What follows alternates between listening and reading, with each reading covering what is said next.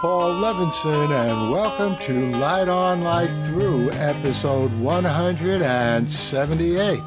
My review of the first season of Debris on NBC television here in the United States. And what I did is I saw each episode each week and I wrote a written review of each of those episodes. But what I'm going to give you now is each of those reviews with a couple of slight changes here and there so you'll get a sense of the whole first season of Debris. So let's begin with Debris 1.1. I entitled my review of that episode, Some Probability of Gems Among the Pieces. Wasn't that a clever title? And Debris indeed debuted on good old NBC a couple of months ago. It's a fast paced, surprisingly deep piece of science fiction, which I thought had real potential and actually I still think has real potential. Here's the setup. In an alternate present or near future reality, an extraterrestrial ship wrecked shows up in our solar system. Debris rained down on our planet and these debris have a bizarre series of unnatural effects, including allowing someone holding a piece to, quote, phase, unquote, through matter, having the effect on others of bringing the dead back to life in a way that, of course, has profound consequences for the survivors, etc., etc. The coming attractions advertised more of these effects to come. Jonathan Tucker plays CIA agent Brian Beneventi.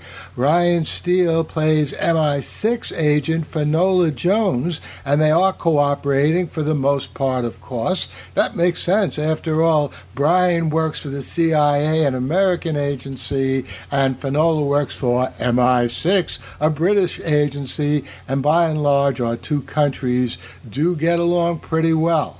And so Brian and Riann are working together. Actually, did I say Brian and Riann? Uh, no, I meant Brian and Finola. Riann's the name of the actress who plays Finola. She does a very good job, by the way. Anyway, the two of them cooperate in an effort to find out what's going on, how to get on top of the extraterrestrial tech, etc. So, the first episode had a lot of pieces in motion at the beginning of this narrative. Some of them were obvious, but altogether the pieces could make, I thought, for a compelling piece of television.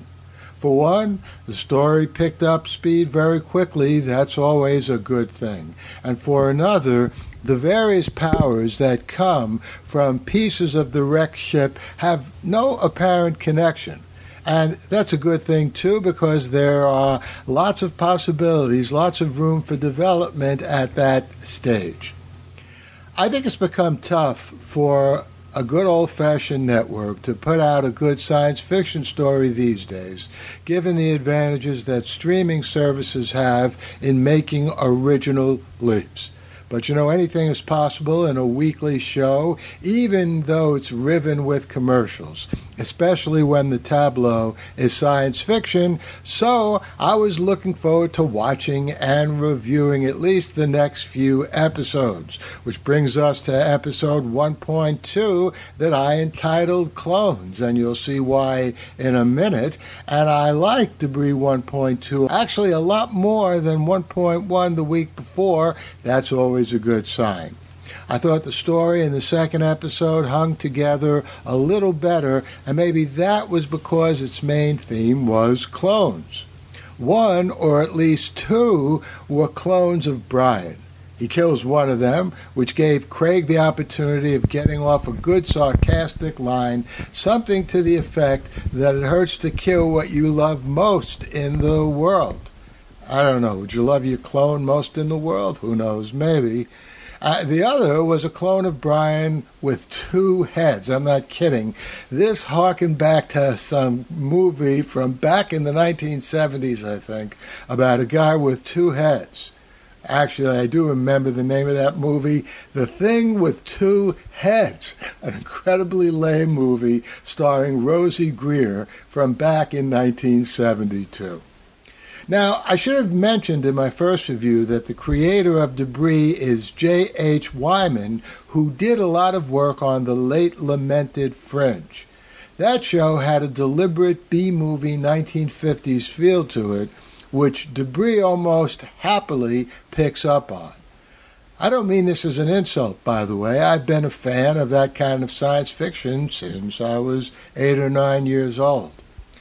By the way, the other clone of interest in this episode is Eric, who is wounded by a piece of alien debris that fell on his house, which then did him the favor of creating some clones of him, thank you, debris, while it moved pieces of cars and other non alien wreckage around his home. Why? To mark the spot? Who knows? The pace of debris in this episode felt amazingly slow. I know I said otherwise last week when I was talking about the other episode or when I wrote the review of that other episode. But in this episode, that is 1.2, it was very slow in terms of telling us what's really going on. The episode holds its cards very close to its chest. I don't know, can an episode hold cards? Yeah, maybe. And so far, in two weeks, all we've learned about the grand scheme of things in this narrative is that an alien shipwreck left debris on planet Earth, which is causing all kinds of strange effects. And as in Fringe, these effects so far are a blend of horror and science fiction, which is okay by me, but I'd like to learn more, and I guess that's the reason for the slow pace.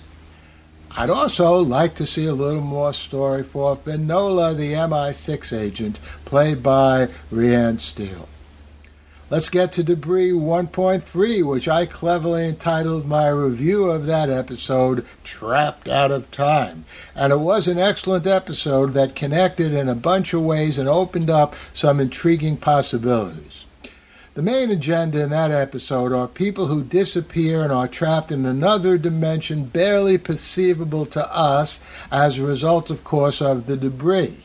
We hear clearly for the first time that the extraterrestrial ship was both intergalactic and extra dimensional. In the case of the trapped people, they disappeared from Earth, ranging from very recently to as long ago as 1976. Hey, that's when my wife and I got married.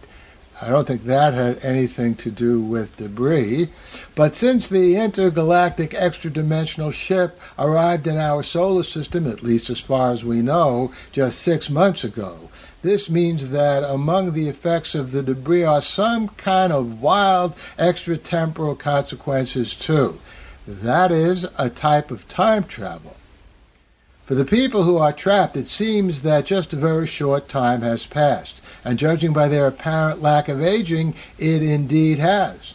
But by our tracking of time, in which the weirdest thing is setting the clock backward or forward twice a year, by the way, I don't like when we do that in the fall, but I'm very happy in the spring because it gives us more light at the end of the day.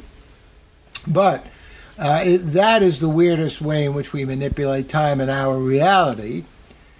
That is very different than, as I just mentioned, the time was manipulated in this episode.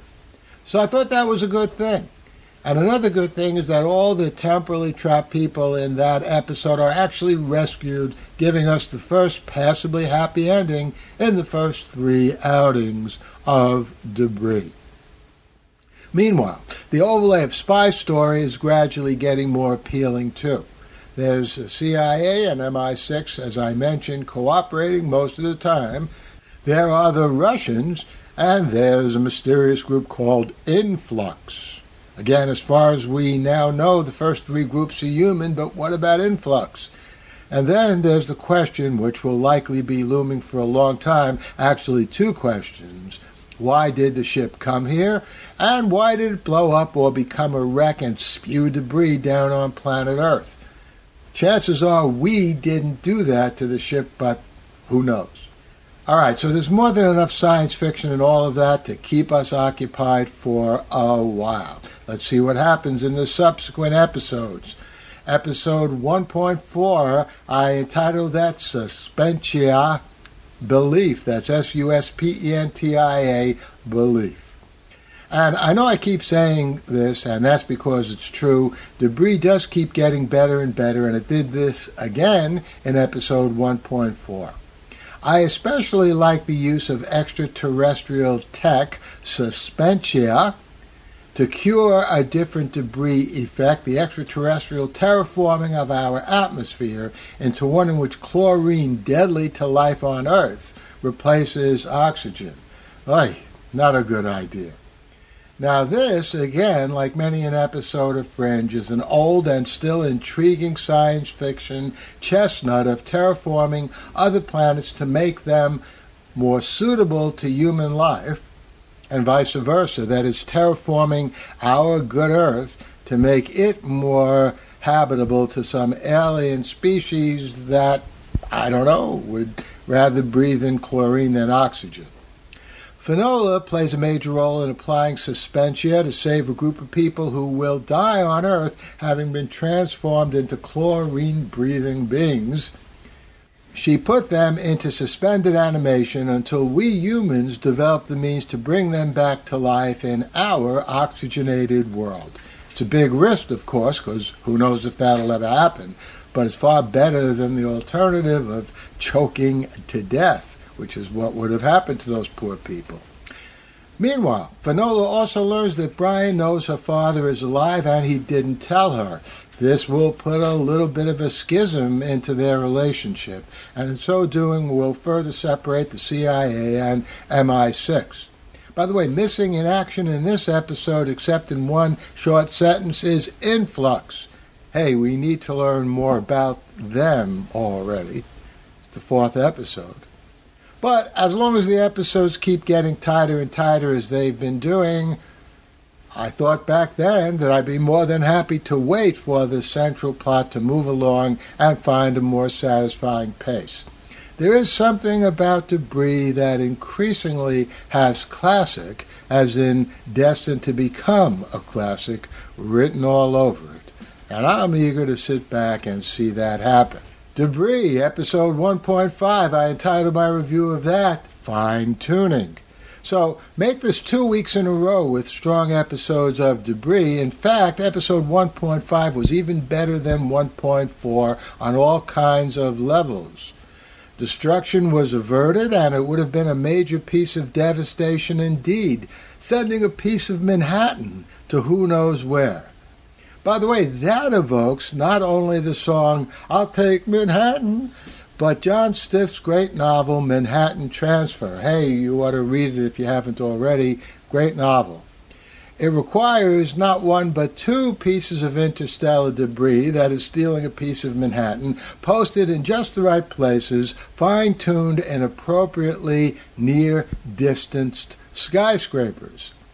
And the beings doing this come not from the stars, at least as far as we know, but are apparently the human beings in influx. Yes, we finally learned that influx are human beings. It's a mysterious organization trying to marshal the powers of debris for the organization's benefit. At least that's what we thought as of that episode. I'll tell you more a little later on. But as of now, the members of Influx take pills which enable them to teleport through short, maybe longer spaces. And the guy with the beard, there's a guy with a beard who is in command, can join in a song playing blocks away. Hey, that's nice. Now, again, all of this feels like an update of Fringe to me, but that just is fine. Debris has the addition of the CIA MI6 complex relationship of incomplete allies, and that's being well developed as well in the interactions of Finola and Brian, both with one another and with their higher ups in the agency. Here's what I'd like to see already, however. How about a joint mission out into space to see exactly where the interstellar ship first appeared?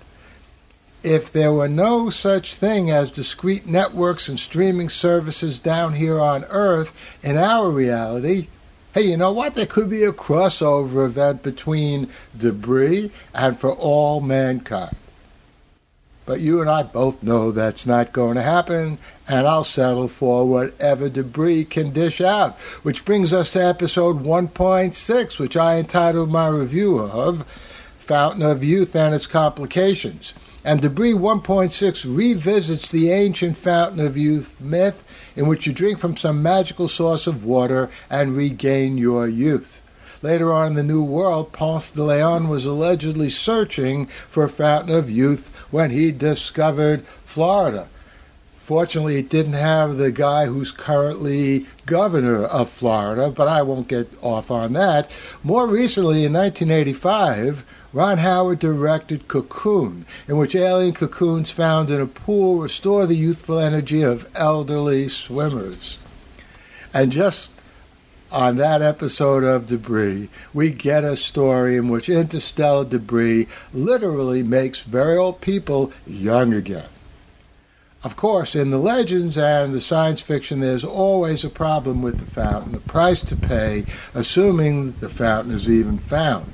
In debris, the price is that everyone who gets young again has to stay in proximity to the other rejuvenated oldsters. If they don't, they'll go to old again and die.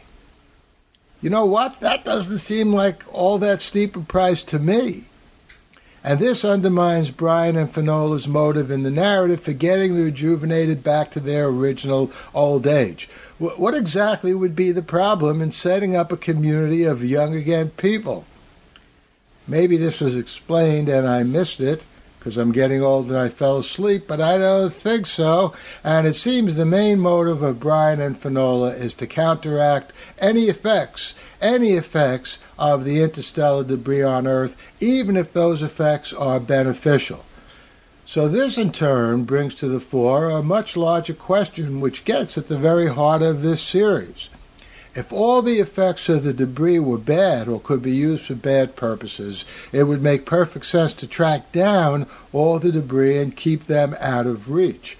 But if some of the debris are beneficial, what then? Are Brian and Finola on the side of the angels, or are they just another pair of warriors in a very new kind of war?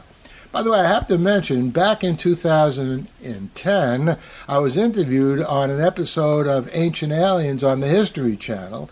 And in that interview, I questioned why governments, rather than citizens, should be the presumptive interface between human beings and extraterrestrials who come to Earth. I mean, last time I checked, uh, we didn't elect people to office because we expected they would deal with aliens or extraterrestrials, right? Anyway, I'll post a link to that interview on the show notes of this Light On, Light Through episodes. Look at 1 minute and 24 seconds into that video, and you'll see what I'm talking about. All right, let's get to the next episode, Debris 1.7. Oh, this is my best title for a review of a Debris episode. Actually, for a review of any episode of anything, I entitled it Ferry cross the Mobius. Oh, ferry, cross the Mobius. Now, that doesn't scan all that well, but hey, if you grew up in the 1950s and 60s, you'll hopefully remember what song I am spoofing there. It was an interesting episode, by the way, 1.7. It served up another example of what the debris can do, mixing horror and humanity in the now signature way that debris does this, but once again, not moving the ball of understanding very much forward.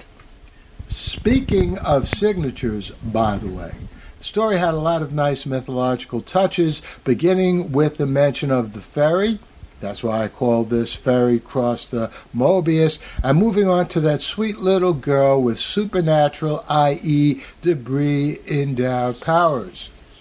These interludes have an almost scrapbook like quality. If only Brian and Finola could see the whole scrapbook rather than just these weekly pages. And you know, I feel the same way as a member of the audience. Now, as I just told you in my review of episode 1.6, I objected to the assumption of Brian and Finola and their superiors that says governments are the proper custodians and regulators of the debris and all their effects. No one in any country ran on any platform in which they asked the voters to give them soul or any power to represent humanity and human interest in the event that we are visited by extraterrestrials and their debris rain down on us. Maybe someone on Twitter, maybe Scroobius Pip under a pseudonym, commented that that's what Anson Ash is saying and working against.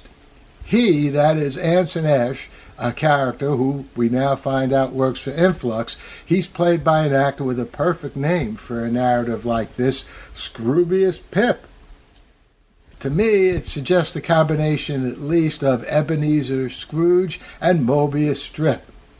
Anyway, in this episode, he is unceremoniously tortured by Maddox, our CIA guy. I don't particularly like him. I do like the actor, but not the character. And that, of course, brings home the point, doesn't it? What is our government doing torturing this guy? Now, back in the days of 24, Jack Bauer would regularly torture anyone who had valuable information about a terrorist plot and didn't want to share it. But Ash is not quite a terrorist. He's fighting for something which might take innocent lives for sure. But the philosophy of his cause, again, I think it has a good element. Fighting about a boat, which so far in this story doesn't even have a name. Let's get to the next episode, Debris 1.8. I entitled this one Resurrection and Its Hazards. And I thought Debris finally cashed in in this episode. All right, it was only the eighth episode, so maybe finally is a bit harsh, but it does seem like it's been a long time on the promise or threat of Finola's deceased father George being resurrected or reanimated is the more occurrent word or term. Now, you know, if that happened, that George wouldn't, couldn't possibly be exactly the same. What's the point of resurrecting someone if they're going to be exactly the same? That's pretty boring. And of course, that's not the case here. You know, there's what I years ago called the paradox of duplication. You can never make a perfect or complete copy of a unique entity, such as any human being, because that duplication will undoubtedly rob the original of a crucial characteristic its uniqueness.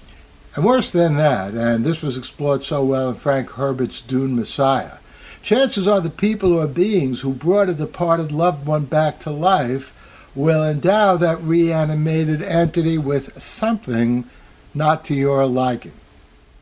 Since debris like Fringe is deeply obligated to the great science fiction of the past, of course, there has to be something sinister about the alive again George that will break Finola's heart.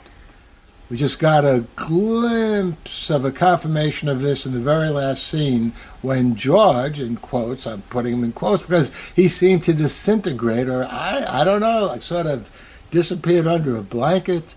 Anyway, one good thing about George Back to Life, however, at least as far as the viewing audience is concerned, is that he provided about the best explanation I've heard so far about why the interstellar debris are so valuable to Earth and humanity. We're way off track, falling apart, irrevocably declining, and the debris can help us right our course. In a phrase, that debris technology can save us. Though that seemed a tad more relevant six months ago, we're still not completely out of the woods yet by a long shot, that is, out of the pandemic woods, so I'll keep watching debris. Now, I keep watching anyway because I'm an irredeemable or irremediable, I'm not sure what the best word is here, sucker for classic science fiction. Let's get to Debris 1.9. I entitled that episode Resets 1 Whoa, I thought it was a brilliant game shaking episode 1.9 of Debris, in which the piece of said debris shifts those who come into its presence, drumroll, wait for this, into alternate realities. That is, what clearly is not one, but what seems to be an unlimited series of alternate realities. That would be a cool centerpiece of this narrative, of any narrative, but the story that plays out for our characters is an ingenious piece of work in itself for just an episode of a television series. The hour starts off conventionally enough, that is conventionally enough for debris. A diver comes into contact with a piece of debris off the coast and finds he's in an alternate reality without his sister, who was in the first reality. And the narrative stays conventional enough, that is conventional enough for debris, throughout most of the rest of the hour. Brian and Finola investigate what's going on, now with the help of Finola's father. But the diver, desperate to get back to his missing sister, keeps jumping into the ocean and swimming towards the debris to enter yet another new reality where he hopes he'll find his sister. And we see everything from the diver's perspective, including Brian having different partners in some of these realities. I thought that was pretty cool. Finola's father says colors are important in understanding what's going on, especially the color orange. I don't know, is this an episode of In Treatment? Hey, if you haven't seen it, I'd recommend it. Not science fiction, but it has the color orange in the opening credits. In an especially nice touch, it even looks like one of the Bryans has orange reddish hair. Yeah. So what did they do? They dye Jonathan Tucker's hair or just change the lighting? Or maybe my eyes or mine was playing tricks on me. But all of that is just prelude to what happens near the end. Brian tries to stop the diver from swimming towards the debris. The repeated resets of reality could, quote, damage the universe, unquote. And Brian gets sucked into an alternate reality himself, where, among other things, Finola is not his partner. And this episode turned out to be just part one of a two part story about alternate reality resets. I've seen some good alternate reality episodes on various science fiction series over the years. Those on Star Trek, the original series, and Star Trek The Next Generation are especially memorable. But I thought this episode of Debris was something new, very different, and right up there with the best. But I have to say, I didn't even bother to review Debris episode 1.10 because I don't know. It, it, was the second part of an episode, a two part episode, in which the first part was great, and I really enjoyed the second part too. I thought it was an excellent episode until the very end, in which Brian is reunited with Finola. Okay, not that I wanted to see him stuck there, but there really wasn't much explanation as to how he got back with Finola. In other words, I thought Brian got out of the alternate reality a little too easily. Anyway, see that episode for yourself. See if you agree. That's Debris 1.10. I entitled my review of Debris 1.11 Connections. That's probably my worst title for a review, but hey. Anyway, uh, that episode did make things easy for Brian at all. A woman near some debris knows about Brian's past, about events only he would have known from when he was serving in Afghanistan. So Finola figures out that when Brian was cloned, that the debris kept a part of him, or at least some of his memories. And this woman, who knows things only Brian knew, had some contact with some debris, and she picked up Brian's memories from that piece of debris. So that's a nice original premise for an episode, and it made me realize even more vividly that Debris is actually an anthology series, a compilation of all kinds of science fiction tropes, common and rare, all injected into Earth and humanity via the debris. The only problem with this, at least so far, is that all the episodes are pretty much equidistant from the debris in the sense that none of them are telling us the story, what really happened, why the debris are here in the first place, as I mentioned earlier on, where the ship comes from, why the ship crashed. Isn't anyone on Earth devoted to investigating that?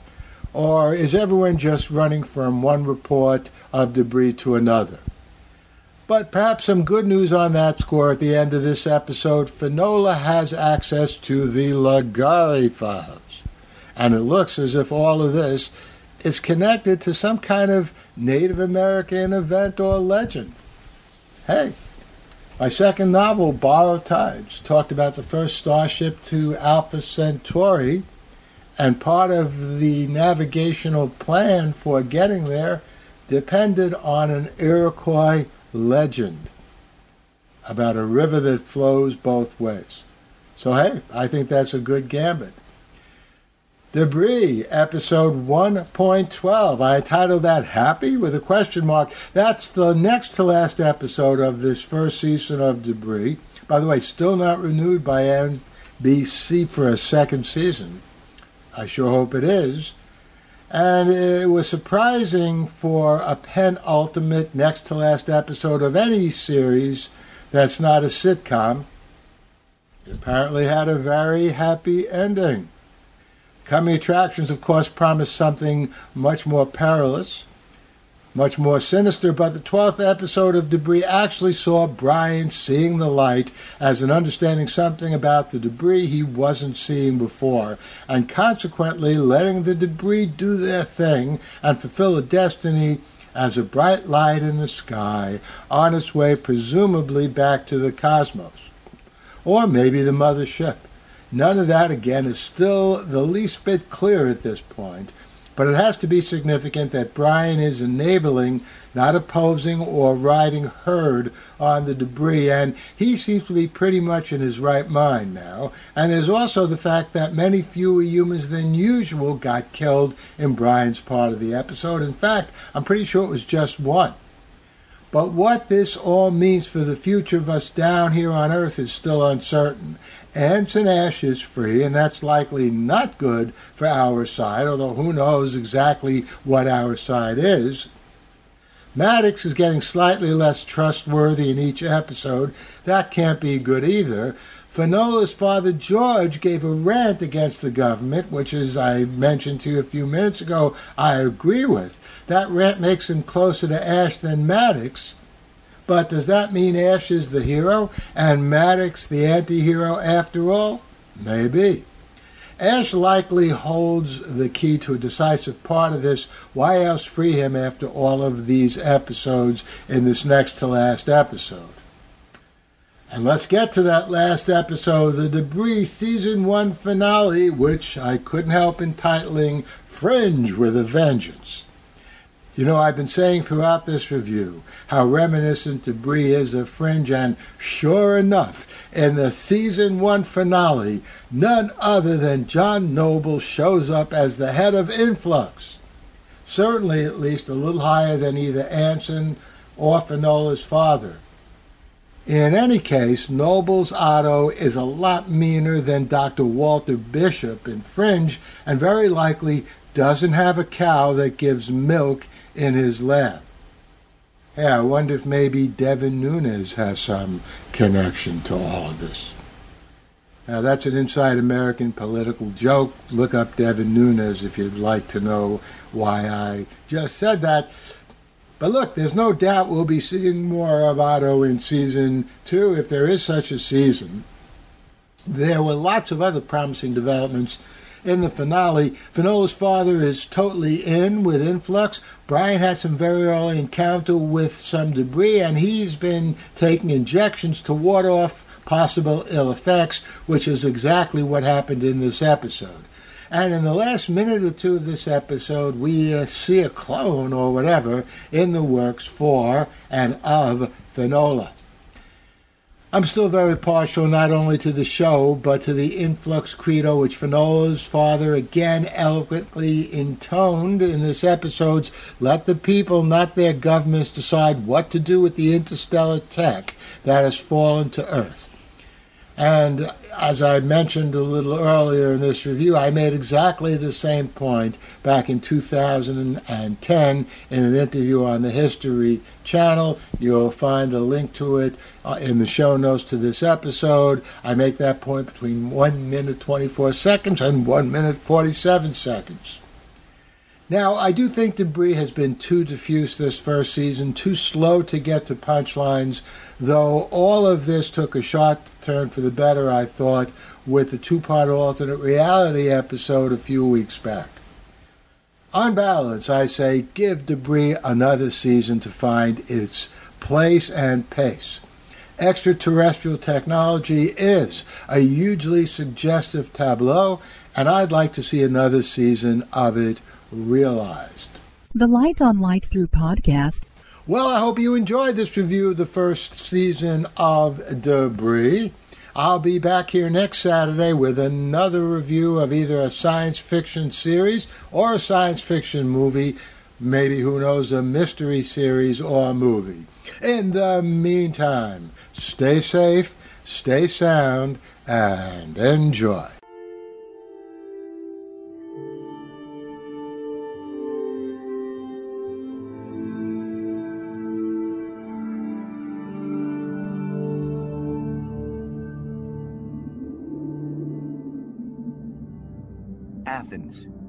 2042 AD. She ripped the paper in half, then ripped the halves, then ripped what was left again into bits and pieces of history that could have been. Sierra Waters had read once that, years ago, it was thought that men made love for the thrill, while women made love for the sense of connection it gave them. Curled Up with a Good Book says Sierra Waters is sexy as hell. You can find out more about the plot to save Socrates by Paul Levinson at the plot to save Socrates.com.